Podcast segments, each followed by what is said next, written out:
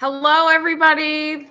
Welcome to Homeschool Mom to Mom, sponsored by Moms for America. I am Allie Legg, and I am your executive um, director of Empower Moms here. And we have Liz Ackerman, who is going to be our host, as always, the host with the mostest. She's perfect. She's great. We love to have her on here, giving you guys all of the goodies with all the wonderful context that she's able to bring to you and the information she's able to bring to you. We have a special guest today. Her name is Ginny, and I'm just going to let Liz take it from there. I just want to say hi and thank you and welcome you to this lovely Monday afternoon. Yes. Oh, thank you, moms. Thanks for joining us. We always just love to have you. It's kind of like this big group meeting. So, yes, my name is Liz Ackerman, and we started our homeschooling adventure with our six kids back in 1982. My oldest had turned five. I had her registered for kindergarten because that's what you do, isn't it? And then through just blessing, um, we were shown that there was another way and we grabbed onto that and never quit.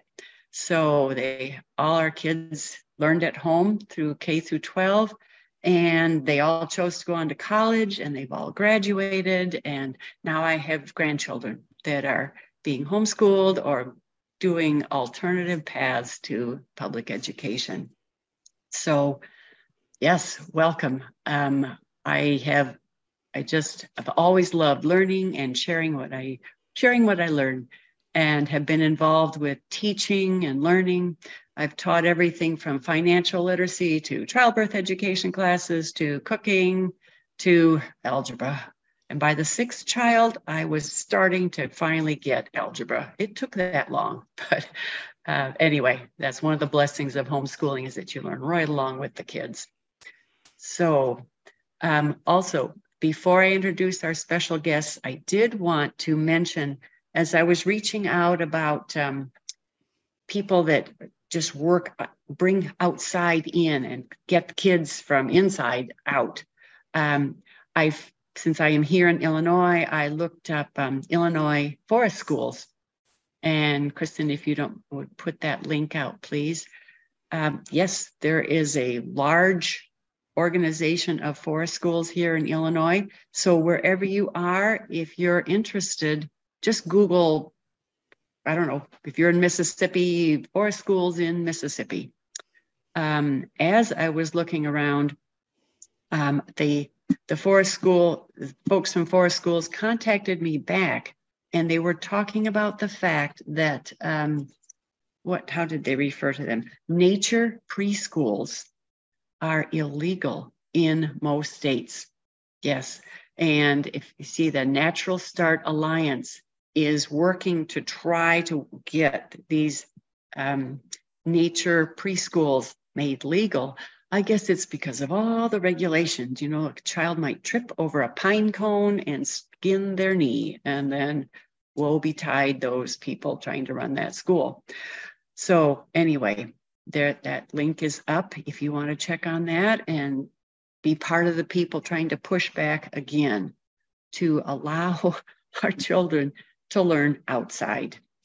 So, um, with no further ado, I want to introduce our guest speaker, Ginny. And I forgot to ask Ginny, I, is it Uric or Urich? It is Urich. I should have told you. I should I should prep people because it is always a question. It's Urich. Oh, yeah. And I'm so thrilled to be here. Thank you, Liz. Well, let me just give you give your bio so everybody knows who you are. So you are live in Michigan, a homeschooling mom of five, and the founder of the Thousand Hours Outside Project. Um, it's a global movement, media company, and lifestyle brand meet, meant to bring back balance between virtual life and real life. Good for you. Um, you're a thought leader in the world of nature based play and its benefits for children. And one of your top priorities is to invest in spending time in God's creation with children, with your children, and inspire parents so to do. Um, your 1,000 Hours Outside Challenge spans the globe, and many people from all walks of life look to you for inspiration as well as practical tips on how to pry those children away from their screens and get outside. You have a BS in mathematics and a master's degree in education from the University of Michigan. Michigan. She loves growing zinnias and is also an author and illustrator, multi-talented. Her most recent book, A Thousand Hours Outside, Activities to Match Screen Time with Green Time, was published in December 22, 2022. And Jeannie's also published three self-published books um, and has a children's book, Little Farmhouse in West Virginia. Her newest book is coming out and it sounds so good. It's called Until the Streetlights Come On and it launches in November 2023. So without further ado, Ginny will let you carry on. I've got a few questions to ask you, but carry on and help us know well, how thank to. you. Thanks for having me, Liz. I feel like we should be friends. And Oh, I was curious if when you were homeschooling in the 80s, if you were homeschooling in Michigan. No, we weren't because it was one of the worst states. I lived in Colorado for many decades and have only Okay. recently moved back Because I did know that in the 80s it was illegal to homeschool in Michigan. And Mhm. there were many brave families that came before us that fought the good Yes. fight, that they were in legislative battles, I think for a decade. For Yes. a very long time, this family, the DeJonge family, and there were some other ones who came along and fought for our freedoms. And we are so grateful as a family. Homeschooling is the best decision that we've ever made. Children thrive at home, mothers thrive at home in the homeschool environment. I loved when you were talking about how you taught all these different things. You taught Mm. algebra, you taught financial classes, you taught cooking, you taught childbirth. It's because when you homeschool alongside your children, it adds so much to your life too. Yes. And so I just think that's such an Mhm. important piece. I think that mothers are often scared that they're going to Yeah. lose themselves, but you gain so much. I could never have Mhm. imagined that I would be here sitting in this webinar with you 10 years ago, but yeah. There's so many doors open, so many things happen, and they happen right alongside your kids. It gives them a chance to see adult work and for them to Mhm. see your path, to be a part Yes. of that. And so there are so many benefits. So I'm thankful to be here, and I feel like we would all just be great friends, wouldn't we, Liz and Allie? Yes. Mhm. Yes. And Kristen, yes. Well, So, And Kristen. I, absolutely. can people see Kristen? I don't know if people can see Kristen. Kristen's Yeah, doing all this cool typing behind the background. So I Yeah. didn't know. Kristen is She our makes background girl, our assistant. Yeah, she I'm does here, great I'm work. We're Yeah. happy to have her. And happy to have you on, Kristen. I'm so excited to hear all of the wonderful things that you're doing um, so that we can encourage families to, you know, make the best decision that they can, especially when it comes to homeschool. You do learn a lot. Um, I did homeschool for a little while, and we're thinking about going back to it because my kids come home from their school every day and they're like, Mom, I just want to homeschool. Can we just homeschool? And you know, when you first do start out as a first mom, so we have two different kinds of moms here. We have a mom that has been, and Liz, she's been, you know, homeschooling for years and years, and I've only been homeschooling for maybe three. some maybe four off and on and um, so i can remember when we first started i was nervous i didn't think i had all of you know those accolades that you hear yeah. um, from like other educators well, you're not a, a proper educator. You don't have a degree in this. You don't have a degree in that. So how can you possibly teach your kid everything that they need to learn? And then you hear all of the other things like, well, your kids aren't socialized. They're not properly socialized. Well, if you look at what's going on in classrooms right now, I don't think I really want them to be socialized with those kinds of children um, and, and in those kinds of environments and what's happening. So, um, but you do, you do have that fear of, am I good enough? am I going to, you know, hurt my children with what Mhm. we're learning, with the curriculum that I'm able to give them? So, And I think Um, we're asking those questions to the wrong people. I think that Right. we, when you really take a step back and think about it, well, how would a children thrive? I actually just read recently that the typical child in a public school classroom, they get six hours of one-on-one attention throughout a school year. Six hours because there's so many children and there's so many things going on. And so to get that actual one-on-one time with the adult. And so, um, you know, I'm not sure whatever your stance is. I'm not here to bash anything, but but Yeah. to be pro, to be pro what happens at home and to say that any parent can do it. In fact, there's a great research institute out there called the National Home Education Research Institute, and they say that homeschool kids score 25 to 30% better on academic testing, regardless of mother's education level. So even if the mother hasn't graduated high school herself, you put that up against a child maybe whose parent has a PhD, but they're in the public school mm-hmm. system. And so it's not about, I don't care about 30% better, 25. I don't necessarily care about being better or worse, but I care about explaining that your child will be fine and that you are the right choice if you are feeling nervous about it. Yes, thank you. That's excellent. Thank you so much for that. So, uh, Jeannie, do you want to tell us a little bit about your family and what motivated you to get start on this enormous journey? Sure. So I thought I was going to be this amazing mother, and then I was not. And so I had grandiose plans for myself. I thought we were all going to be planned out and schedules, and we went off the rails right from the beginning. Our mm-hmm. oldest son just ate all the time, basically, and he never slept and he just nursed. And I was not prepared for mm-hmm. the intensity of early motherhood. And then we had three that are pretty close in age a 15 month gap gap and a 17 month gap. And so I had three kids under three for a while. Mm-hmm. And I tell you what, I really struggled with it. Mm-hmm. I didn't enjoy it. And it was sad to me because I wanted to enjoy it, but I was so overwhelmed with the intensity of needs, and no one's ever happy, and you feel like a failure, and it doesn't ever end. It goes through the night, it goes mm-hmm. through the weekend, and it's constant. And so when our kids were young, I was sort of trying to figure out what am I going to do with them. I had been a teacher up until that point. I taught high school math, and so my days were filled, and I was pretty good at what I did. And then it just took a turn for the worst. and so I was struggling really for years with trying to figure out what to do. And so I would enroll them in programs, which is kind of what everyone else was doing. And those were so much output and I would go, you know, like you go to the library program. The library program's great, but when you're trying to drag three little kids and you got the book bag and the stroller, and the diaper and bag. And the, yeah, and the and they've gone different sized diapers and they're crying and this kid doesn't want to go and that one doesn't want to listen and they're fighting over the toys and they won't do the craft. And then you leave and it's like 11 a.m. You're like, I'm done here. you know, yeah. well, where is a sa- I need a savior. You know, someone someone come help and you're just you know and, and we had family that was willing to help but we had clingy babies so they don't they don't mm-hmm. want anybody but mom so it was just some trying years and i had this experience you know like liz you were talking about i don't know what your experience was but something happens and it changes your whole life course so mm-hmm. one of mm-hmm. the things i did was i went to mops mops is mothers of preschoolers yes. same thing just trying to find something to do usually they watch your kids it's twice a month my mm-hmm. kids always cried they'd always bring my kids kids back, but you're sitting at this table with these other mm. moms. And we knew that we were going to homeschool for two reasons at that point. One was that the kindergarten day was so long, it went from eight mm. to four. And we just felt like, how can we be the biggest influence on our child if they're gone that much of the day? And then also, I had been in the high school hallways as a teacher. And so I knew that we weren't going to go that route either. So we knew that we were going to homeschool and i had a friend at my mom's table who also knew that they were going to homeschool but her oldest son was a year older than ours and so she started to research first.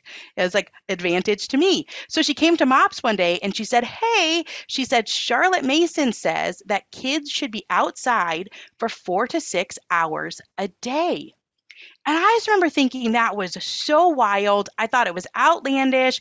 I thought, what a silly idea. Who does anything for four to six hours? My kids will only play with Play Doh for 10 minutes. They're not going to be able to do something for four to six hours.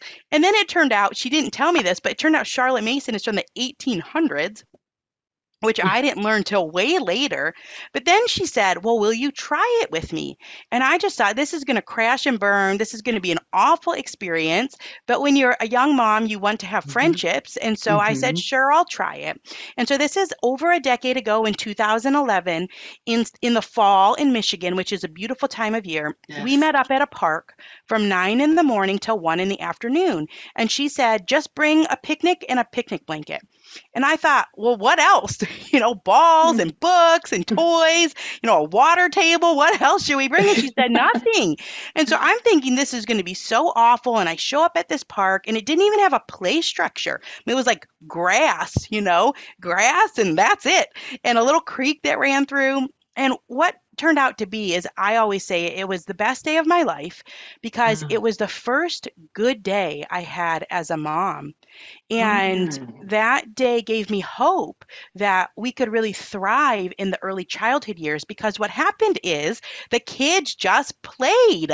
And there was a couple toddlers and preschoolers running around. We each had a babe in arms. We got to finish some conversations. The kid would, would the kids would come and get food when they were hungry. And then I don't even know what they did, but they played. And then at one o'clock, we packed up to go home and they all fell asleep. So this was a miracle, right? Yes, I drove around, you know, they're sleeping. And I just finally had this glimpse of, wow, maybe this could look really different for us. And so we changed how we were doing early childhood. From that day on, we tried to incorporate these long periods of time outside. Charlotte Mason says, whenever the weather is tolerable. So that's different for Florida than it is for Michigan, than it is for Illinois, than it is for Louisiana, whenever the weather is tolerable. And so I did it just for myself, really for my own my own mental health and my own presence of mind. But what I noticed so quickly is that our kids were thriving. They're eating better, they're sleeping better, they're getting along better, they're not getting sick. They're mom, watch me, I'm to do this. They're just thriving. And so this has been a decade plus long journey for me of learning that simple time outside, time that you don't have to structure as a parent, you just go. It helps kids with their cognition, it helps their emotional development, it certainly helps their social development, it helps them physically, and for families that want this, it helps them spiritually as well because if that's something you're looking for, God's principles are displayed in his creation. And so you get so much out of it and it's a low input type thing. And so I called it 1000 hours outside because I used to teach math and I had read a statistic that said kids were outside for four to seven minutes on average and on screens for four to seven hours on average a day. So, about bringing back balance, it's based off of some pediatric occupational therapists who say the ideal is that kids are playing outside for three hours a day. And that's for all ages, including teens, all the way through childhood, three hours a day, loosely based off of Charlotte Mason, four to six hours whenever the weather is tolerable. And that kids are on screens for about 1200 hours a year. So trying to bring back balance, call it 1000 hours outside because it's kind of catchy. And over the course of a year, we are actually keeping track of how much time we spend outside because this is giving our kids a well-rounded childhood and a foundation for which we can mm-hmm. layer in all of the other things. Yes. Oh, wonderful.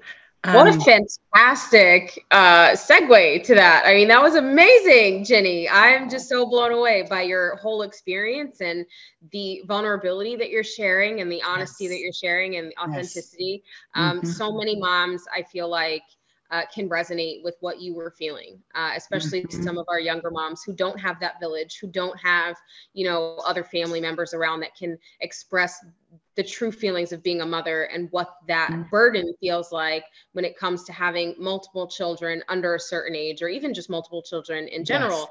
I have five, um, and their range is from five all the way to 15. And so our younger three are really close in age, um, just like yours. And so I can definitely, I felt everything you said. So I'm just glad that you're out here being a trailblazer and leading the way because I'm excited. I want to like jump in right now. Let's go. Thousand hours.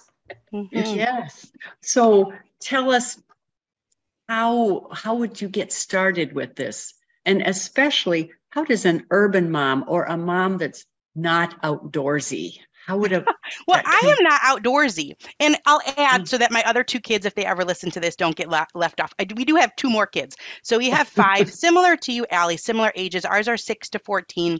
Our gaps got a little bit bigger each time because it was tricky. And Yeah. so the our oldest three are the closest together, and then the gaps are a little bit bigger. But I'm not super outdoorsy at all. But what I know is that going outside it helps with my mood. You know, the Mhm. sunlight goes right to your brain and it helps your body release Mhm. serotonin, Mhm. especially if you do that in the morning. And then the serotonin and melatonin are, are really closely linked. So you have that good day outside, you feel tired at night. So this is really Mhm. helpful for your homeschooling.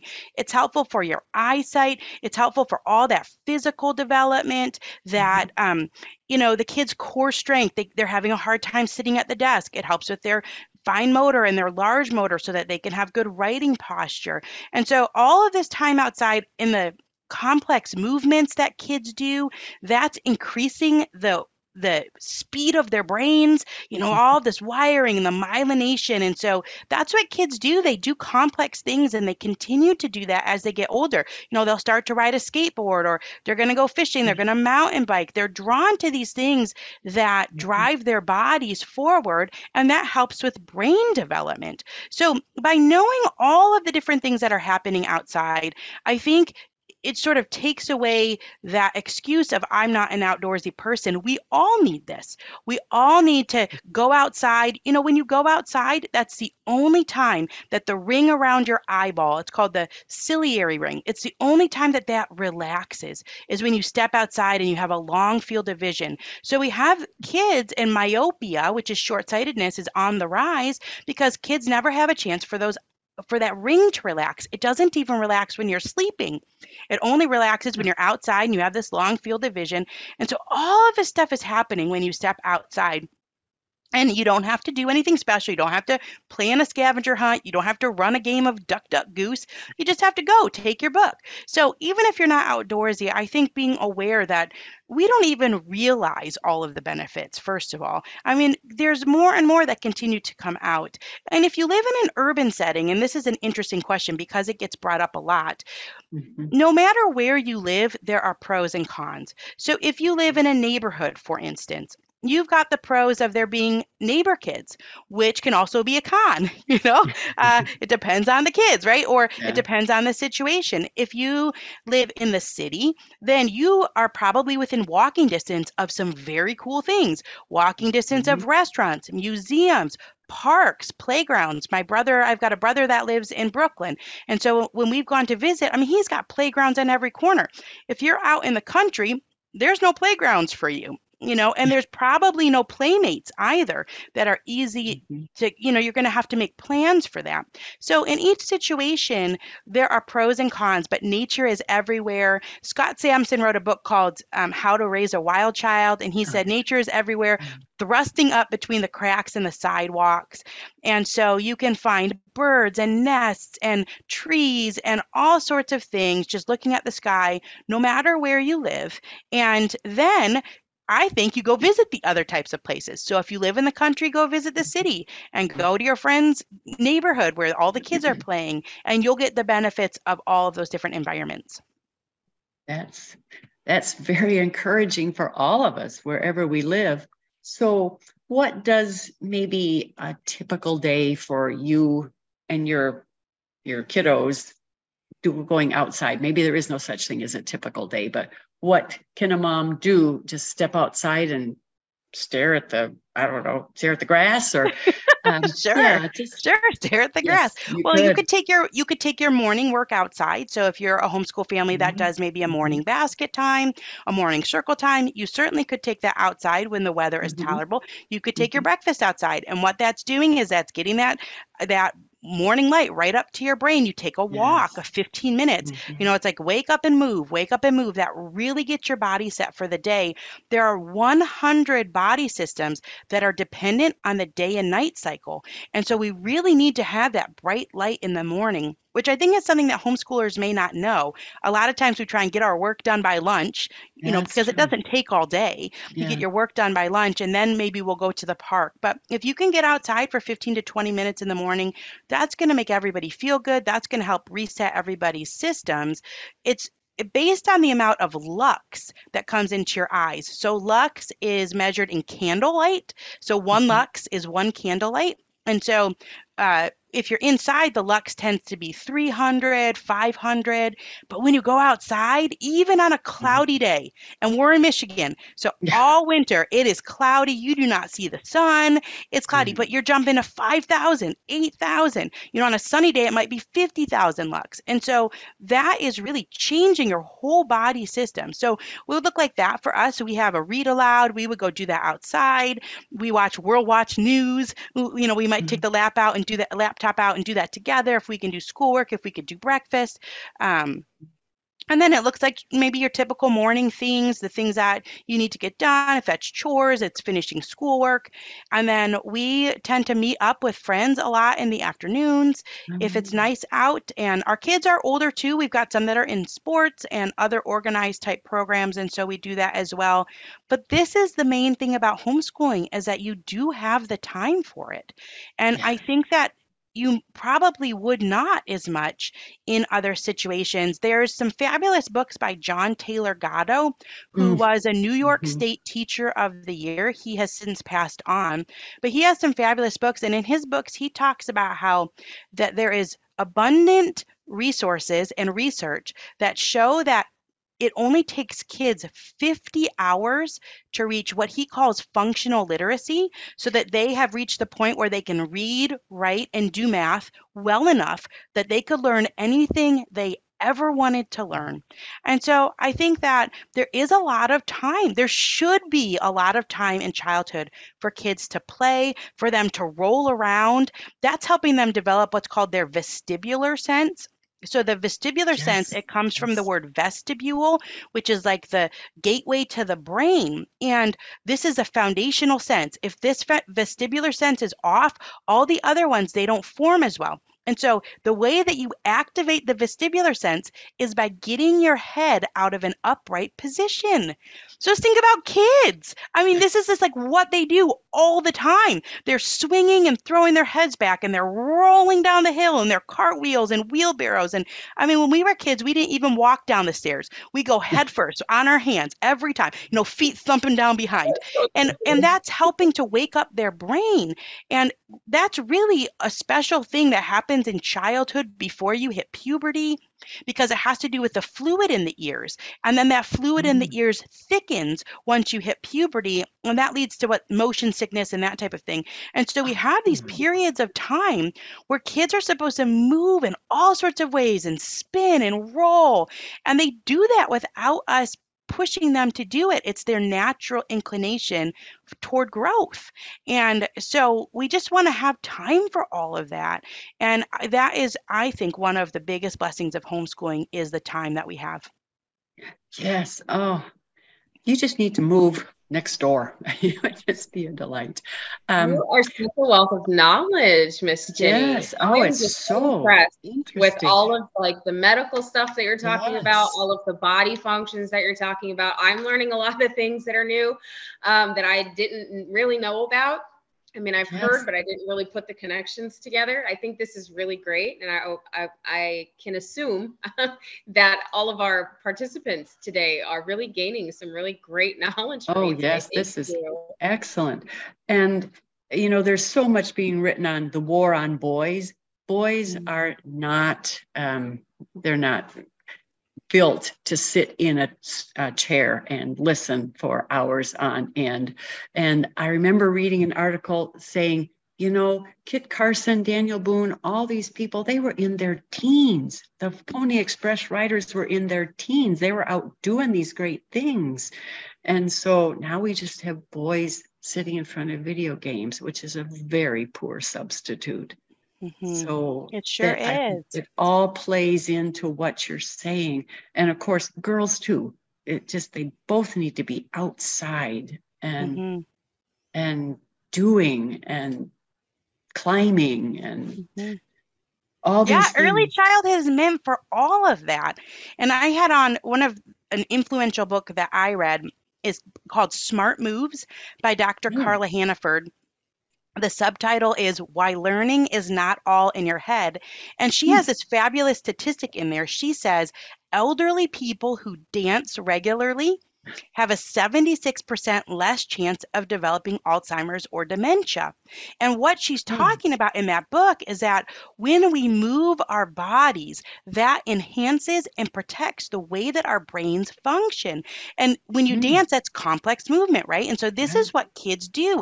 They climb up on the little log, then they start to climb the tree, you know, and then they're jumping and landing off of high surfaces. Well, that's helping with their skeletal system. There's a woman named. Mm-hmm. Katy Bowman. She says that osteoporosis is a childhood disease that shows up in adulthood. That's what she says. And she's a biomechanist. She has all sorts of books about it, but that kids are supposed to be doing all these movements, jumping and landing. And Carla Hannaford, who is this PhD and she's in her 80s now, she didn't learn to read until she was 10. And she talks about that. And she says mm-hmm. back then it was not a big deal. And it was Yeah. because childhood was this sacred time where we respected their biological drives to play and create and to be imaginative. And what's happening during those times is they are learning all of their social skills as well. You know, I know you brought that up earlier, Allie, about the socialization, and I Oh, taught high school. And so I know that there were weird 12th graders, you know, that they had gone through all the way for 13 years and they were strange. They had a hard time finding friends. Well, then I would meet their parents, right? You know, so and you like you put two and two together at the conferences. And so there's a difference, I think, between your personality, maybe that you're born with, your family, sort of genetically, it's quirky, let's be quirky, it's fun, be who you are. But social skills we teach. We teach our kids not to talk too much. We teach our kids, mm-hmm. you know, to ping pong the conversation. We teach mm-hmm. our kids and and in these situations where they're outside playing, then they are having to negotiate and compromise and be assertive, but not too assertive, because then the other kid's going to quit. And they're intrinsically motivated because they want to play.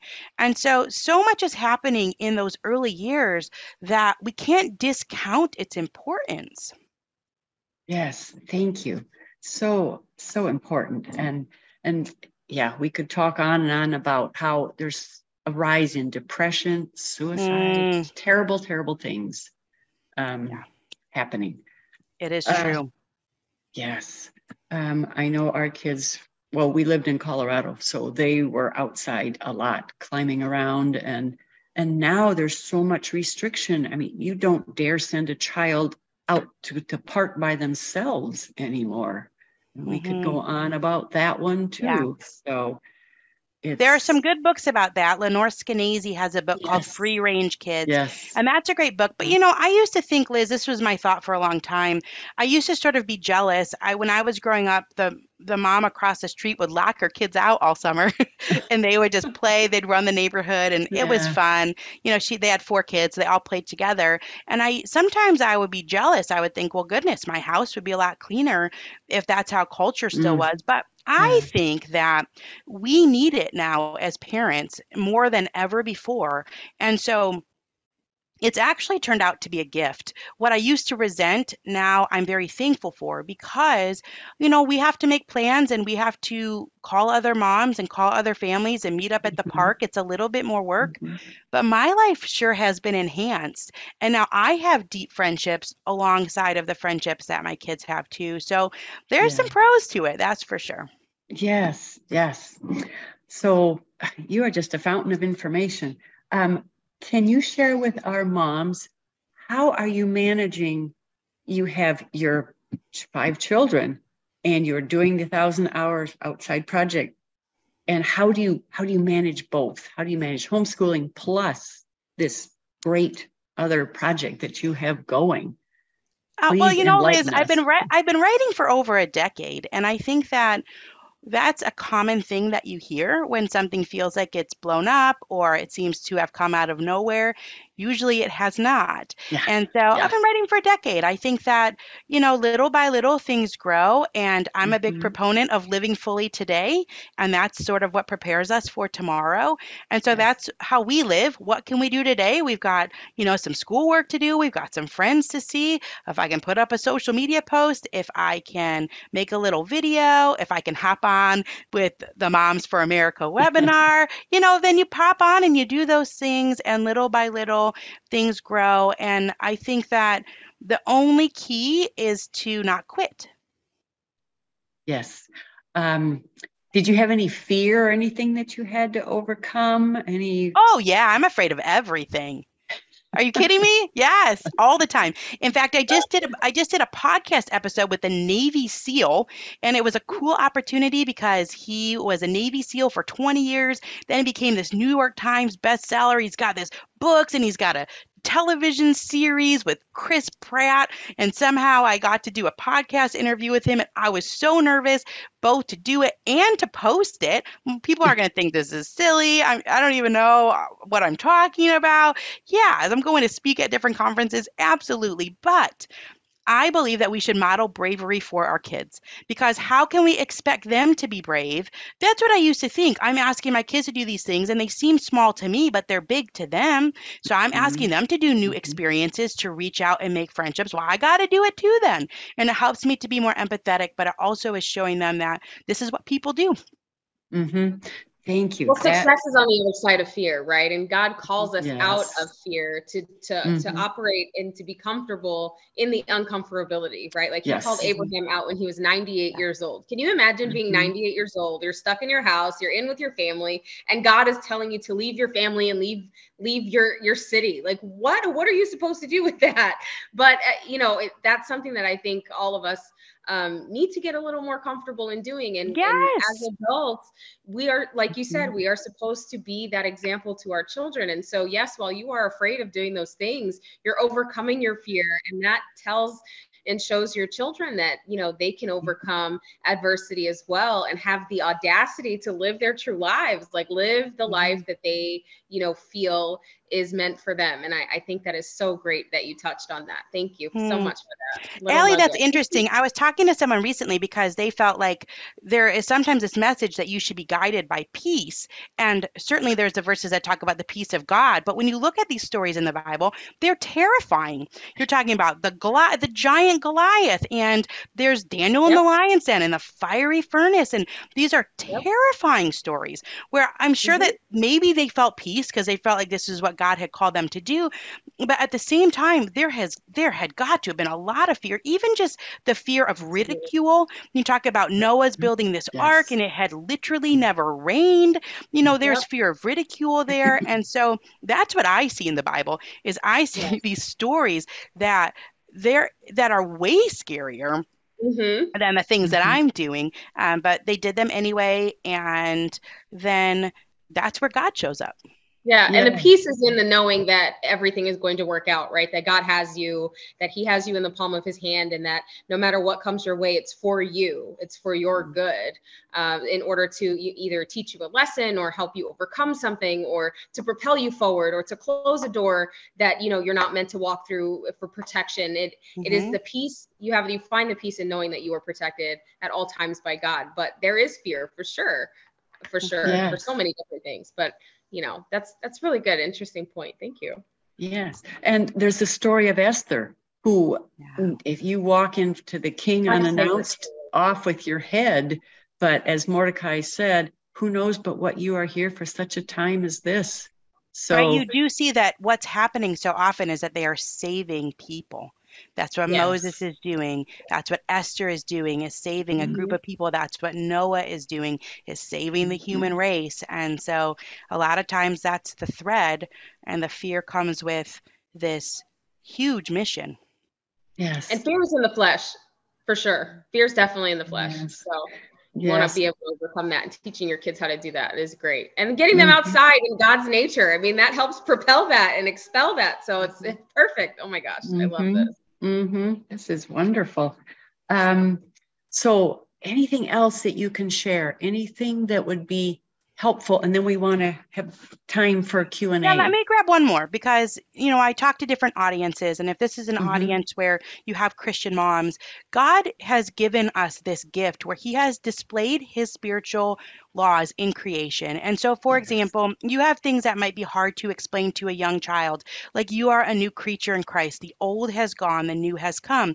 And yet He gave us butterflies. And so you can actually have little monarch caterpillars in your home and they form a chrysalis and they turn from this green and yellow caterpillar into this beautiful emerald green with gold dots chrysalis Mhm. and it turns hard and you can hang them around your house and in just a couple weeks it it turns black and then the outer part becomes translucent and you can see the wings through there and then it hatches and your kids who are one two three seven nine years old can Mhm. see that what was once green and yellow and crawled with all these legs now is orange and black with wings and it tastes with its feet and it has this long proboscis. I mean, what in the world? You know, the old has gone, the new has come. You know, it says, consider the lilies of the field.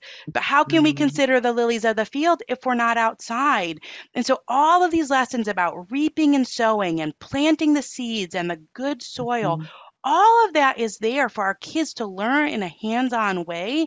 And so I do believe that this four to seven minutes is affecting mental health, like you said, Liz, depression, all of that. But Mhm. I do think it's affecting the spiritual health of our children as well. Yes, thank you. That And is fabulous. Absolutely. yes, and you just become disconnected from from Mhm. from nature. Um, and whether you're Christian or whatever, nature is a powerful force that we It sure I is. think we disconnect from at our own peril. So, True. Hey, why don't you tell us a couple of the conferences that you're doing? Uh, you mentioned Yes. that earlier. Sure. What conference are you going to? Sure. Explain So the- yes, presented itself and what you're going to talk about. Oh, that's so cool. So the conference season is winding down. We have two left. So we are coming to Orlando, Florida. We're coming to you, Allie. We're coming to Orlando, Florida for the FPEA convention actually this Thursday, Friday, Saturday. It is May 18th to uh, Nope, it's not May 18th to 20th because that's already passed. It's Memorial Day Mm. weekend. So, whatever the dates are this Thursday, Friday, Yeah. Saturday, you can still get tickets at the door. It is the largest homeschool convention in the country. I'm speaking seven times there and also doing the kickoff keynote on Friday morning. And I'm talking about what to do when you don't know what to do. It's going to be an awesome one. It's, you're going to Oh. laugh. You're going to cry. I just finished up a closing video for that last night. So we'll be down in Orlando, Florida at the beautiful Rosen Shingle Creek Resort. I mean, this is a mm. convention. It is beautiful there wow. great for a holiday weekend. So families should come. There is nothing like it. And then we go from there the following weekend to Houston, Texas for the THSC, the Texas Homeschool Coalition Conference, THSC. And we are so excited to be at that one. I'm also keynoting there with Dr. Ben Carson, Oh, and they had Lee Strobel at the last one. So they've got a fantastic lineup of speakers there as well. And that will end it for us for this spring. Oh my, Oh my goodness, that goodness. is absolutely amazing. I'm so Yeah. excited for you. I will be praying for you and everyone Yes. else Thank that's. I'm so Yes. jealous. I have FOMO big time. I'm not able Yes. to attend this one, but I really Oh. wish I could. Um, it Yes. sounds really incredible, and I cannot wait. Are you going to be able to post your uh, segment or your keynote Yes. speech anywhere? Yes, the fear of missing- can we find it? Well, you know, no, I don't usually do that. Maybe I'll post some clips though. So we're working on that. And, but you know, you come in person and there is nothing like it. That buzz of all the other people that Mhm. have a similar worldview to you that that we have what it takes to educate our children and to get them to where they need to be no matter what our background no matter what our educational status that we have what it takes and that families thrive when they home educate together Yes, they they definitely do. Um, yes, I remember as we, you know, obviously started out so many years ago, there was almost nothing, Mhm. and then it grew a little by little. And now in Denver, they use the the giant merchandise mart or whatever for their um, homeschool convention. It is just glorious. Um, so let's open it up for questions, moms. If you have any questions from this dynamite lady, please speak up, put them in the chat or come off mute and ask away. Don't let us have all the fun. So, Oh, for sure. We'd love to hear from from our participants. We got 10 of them on today, aside from, well, Aw. including us four. but yes. So, so Tara, I see you got on. Um, yeah, anybody that's on, maybe everybody's outside. I don't have any questions, but I want to say thank you so much. My um my children, my oldest um is already graduated, but the three boys are the ones that um need to get outside more, actually myself as well. So even the scientific reasons that you gave, oh my goodness, thank you so much for sharing your knowledge. And I can't wait to share this with the rest of I'm in Illinois, so I'm going to share it with the rest of Illinois. so thank you. You're Oh, so welcome. We have uh, what we have actually, Liz and Allie. I'm not, I'm not sure if you've ever seen them, and I should have it here, but I don't. We have actual tracker sheets on our website. So they're designed by the 1000 Hours Outside community, and one of them looks like a tree stump, and they've got all these different designs. I'm looking around like I'm gonna find one, but I don't think I am. And and we actually color in every hour that we're outside.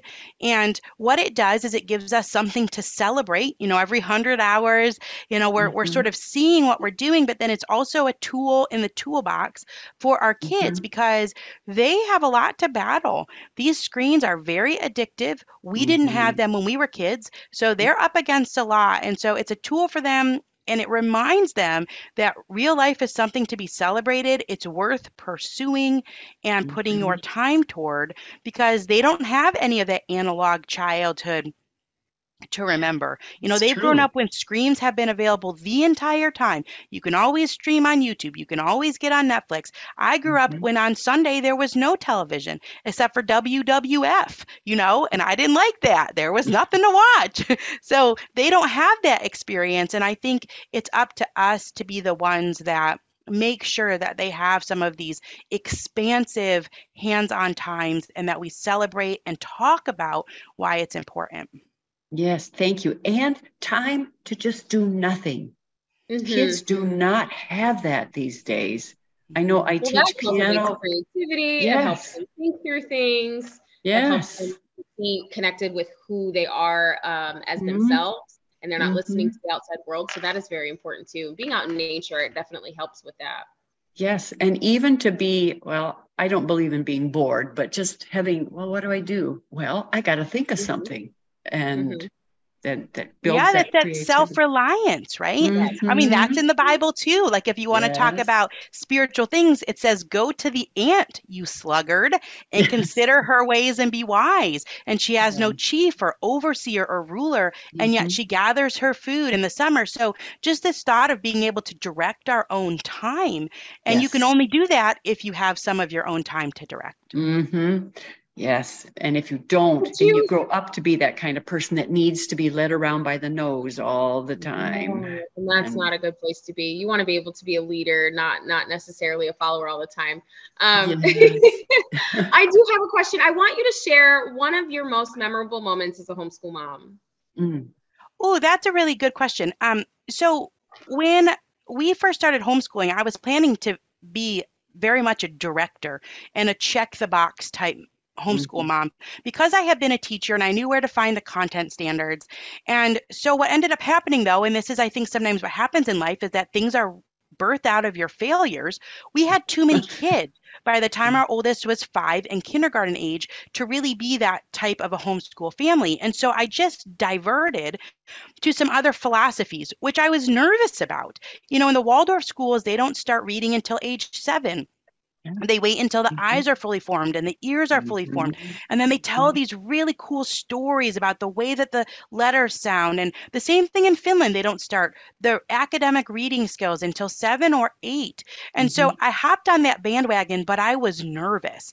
And so we had these couple years where all of our other friends that we knew their their kids were doing w- Yep. work and worksheets and seat work and Mhm. we weren't we were playing and we were reading and we were going to these to the library and we were cooking and doing all that kind of stuff and so I, I have this distinct memory actually in Florida, Allie, w- when we actually finally sat down to read, we did this Teach Your Child to read in 100 easy lessons. And our oldest son learned to read, kind of like that John Taylor Gatto talked about. I added it up one time. I think he learned to read in less than 10 hours. Over the Mhm. course of a couple months, he went from being completely illiterate to reading chapter books. In just a course of a couple months, it was about 10 hours of instruction. And then we went down to Florida a couple months later because, you know, in Michigan, you, it gets awful here in the winter. And so sometimes we flee to Florida. And we were down in Florida, and there was this nature center that we went to visit. And the workers, one of the workers was talking about watching out for a certain type of snake. It's nesting over on this side of the building. Anyway, I'd never heard of that type of snake before, but my son started spouting off all these types of facts about that snake. Turned out he was right. He like knew its habitat and how fast and what does it eat and all of these different things. And so then I thought, well, how does he know that? So I asked him and he said, I read it. And it was my it was my first experience where I thought, well, this is working. Like this is Yeah. fine. And he is going to excel far beyond what I could even give him as input because he has interest and kids are biologically programmed to grow and to learn without us having to push as long as we give them the time and space to do it. Yes. Our we have five daughters and one son, and he was the youngest. And he did not want to learn to read. He loved to be read to. He loved to listen to audiobooks, but he was literally nine before he really started to read. And I just thought, oh my gosh, this is the one it's not going to work for. This is the one. But he now loves to read. And Mhm. it's just, Yeah. And it doesn't matter. They say it has no bearing on the rest of your life, whether you learn to read at three or 12.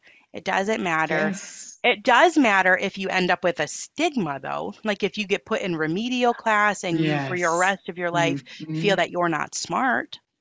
I think that's that tends to be what happens in in the public arena um, Oh, yeah. because they have so much based on these standardized testing and based on it, a lot of the achievements are are linked to financial gains for the for the district or for the school or for the teacher that they're they're pounding that children need to learn how to read coming out of kindergarten or even going Yeah, oh, yeah. into kindergarten. And Yes. it's just the preschoolers are just not ready really. They're they don't mm-hmm. have that that mental comprehension to really sit down and, and read something and understand it. So they struggle. And then if they're put into remedial like reading or even mm-hmm. remedial math like you feel like you're being Mhm. told that you're not smart and that stays with you throughout your entire you know education Really, sometimes throughout your life. How many Oh, adults yes. have you met? How many adults have you met that said, I'm not good at math?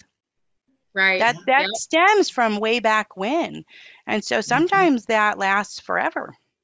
that's really That good I do, is true. Liz, do you have another question to ask her before Um, I ask her mine? No, I well, I could just sit and chat with you all day, I Ginny. could but- too. I feel love the same. Um, let's see. Um, have you had any rebellion in the ranks from with your kids? Like, no, Oh, I don't want to go out. I mean, you know, they don't want to do kids don't typically want to do what you want them to do. But you know, you you have to understand what motivates the child. And so for us, people actually ask this question a lot, Liz. It's a good question. What do you do if your kid doesn't want to go? That's what they ask. Mhm. And so my answer is a simple one, but it may not be easy to implement. Invite friends. That's it. That's the game changer. My kids don't want to go outside on their own, but if there are friends there, they're going to go every single time. They're going to shoot baskets. They're going to play on the playground. They're going to sit at the picnic table and talk all the way through their teen years. They want to go if there's friends and bring some good food, you know, I like have yeah. that be your special snack. You know, that's that's what you need. And my kids will go anytime, every time, as long as we invite friends. So that's some work on my part. But also, this is helping us create a really solid network of community, which I think is a special thing about homeschooling too. Is that when kids are in a public school and maybe they get really close, a lot of times they get separated the next year because the teachers don't want them to Mhm. disrupt the classroom. I hear that Oh. time and again. But Yeah. our kids have friends that they've had since they were born and Mm. that they have relationship with the whole family and you want to talk about that Dr. Peter Gray, he has a book called Free to Learn, where he Mm. really touts the benefits of multi age. There has to be multi age experiences in childhood. Mhm. That's actually one of the ways that kids self educate when they're with kids that are older and younger than than they are. And so that's another benefit of playing outside. And sometimes even a kid, maybe you've got a kid that hasn't developed as quickly or a kid that struggles maybe they're a little less athletic but there's someone younger that they can play with and you know Mm. the same it just hits all that strata of development and is so good for kids to have those multi-age experiences Yes, I agree, hundred percent. Um, what what question do you think do you get asked the most? Would you? are you ready for it are you ready for it here we go Okay, here You're going to have to give me what you think your answer is before I tell you what my answer is. So the question that we get asked the most and this is by far the most the most common question is does sleeping in a tent count for outside hours? Oh goodness. So you're going to have to weigh in. We don't have any official rules, but I'll give you my opinion. Yeah. Um, let's see. The sleeping in a tent.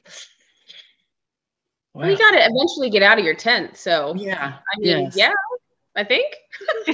Yeah. We don't we don't count it cuz you're sleeping. So oh, well, that's true. Oh. we say we say nature above and nature below. And so Mhm. that would include a cave then right? Because that's another Yeah. question that we get. But then people will say i mean these are the questions. This is what my life has become.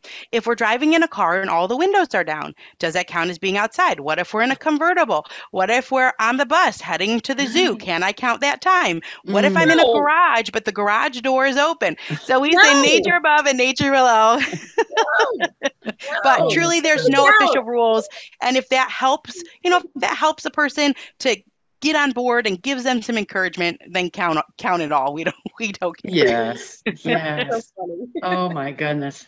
Okay, so Wow. what is your? Do you have like a call to action? Do you have one last piece of advice? And then we'd love for you to share how we. yeah can so find you. join join 1000 this is this is a movement it is a global movement families hmm are doing it across the world and truly it's all ty- types of families so if you're listening and you're a homeschool family there's homeschool families doing 1000 hours outside but there are also Mhm. families where both parents work where there's a single mother Mhm. there's all there's grandparents that are doing it that have no kids at home. There are dogs that are doing 1000 hours outside. So it can be anything across the gamut. You'd start any day that you want and you are aiming in the course of a calendar year to get outside for 1000 hours. And here is the thing even if you fail you win Yes. even if you fail. Because let's say you go outside for 314 hours.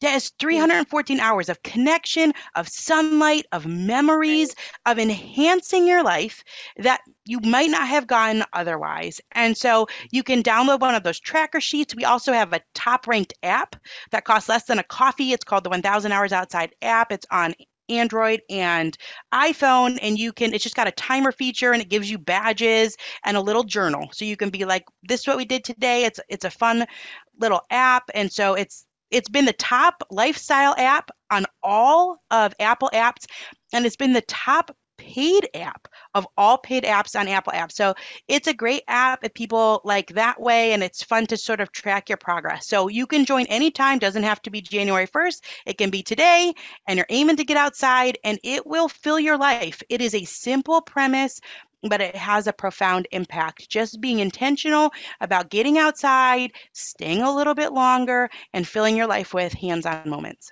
Yes. Oh my Oh my goodness.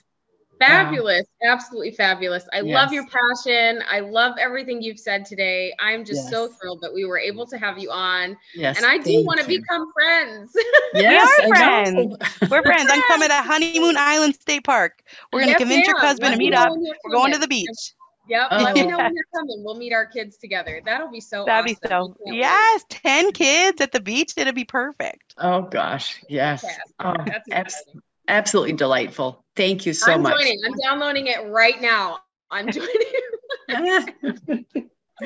Uh, Please, right. everyone, go to a thousand hours, download the app, talk to Ginny, get in touch with her however you can. Join Yes. the movement of getting your kids outside for a thousand Outside. hours, even if you are just getting outside for a thousand hours. You've Mhm. heard Yes. all of the information here today. You heard all Mm-hmm. of the science behind it. It will increase your life, not just, you know, mentally, emotionally, physically, but also spiritually too. So this has been absolutely fantastic. I Yes. want to bring you on way more. Yes. Well, thank yes. you. Thank you, Liz and Allie and oh. Kristen for what you're doing to empower mothers. It's so important. And I really mm-hmm. appreciate the is. opportunity. Honored to be here. Oh, Congratulations on all of your accomplishments. You are Yes. doing Thank you. many, many more to you. Many Aw, more. Thank you. All right. Okay. Well, thank you everyone for joining us today on Moms on uh, Moms for America's homeschool mom to mom connection Right. webinar. We are so glad that you were able to spend your Monday afternoon with us. Thank you again, everyone, so much for joining. Yes. We will see Yes, and-. Right. And if you have ideas, send them along. Send them to Allie or to me or to. So thank you all. Bye. Bye.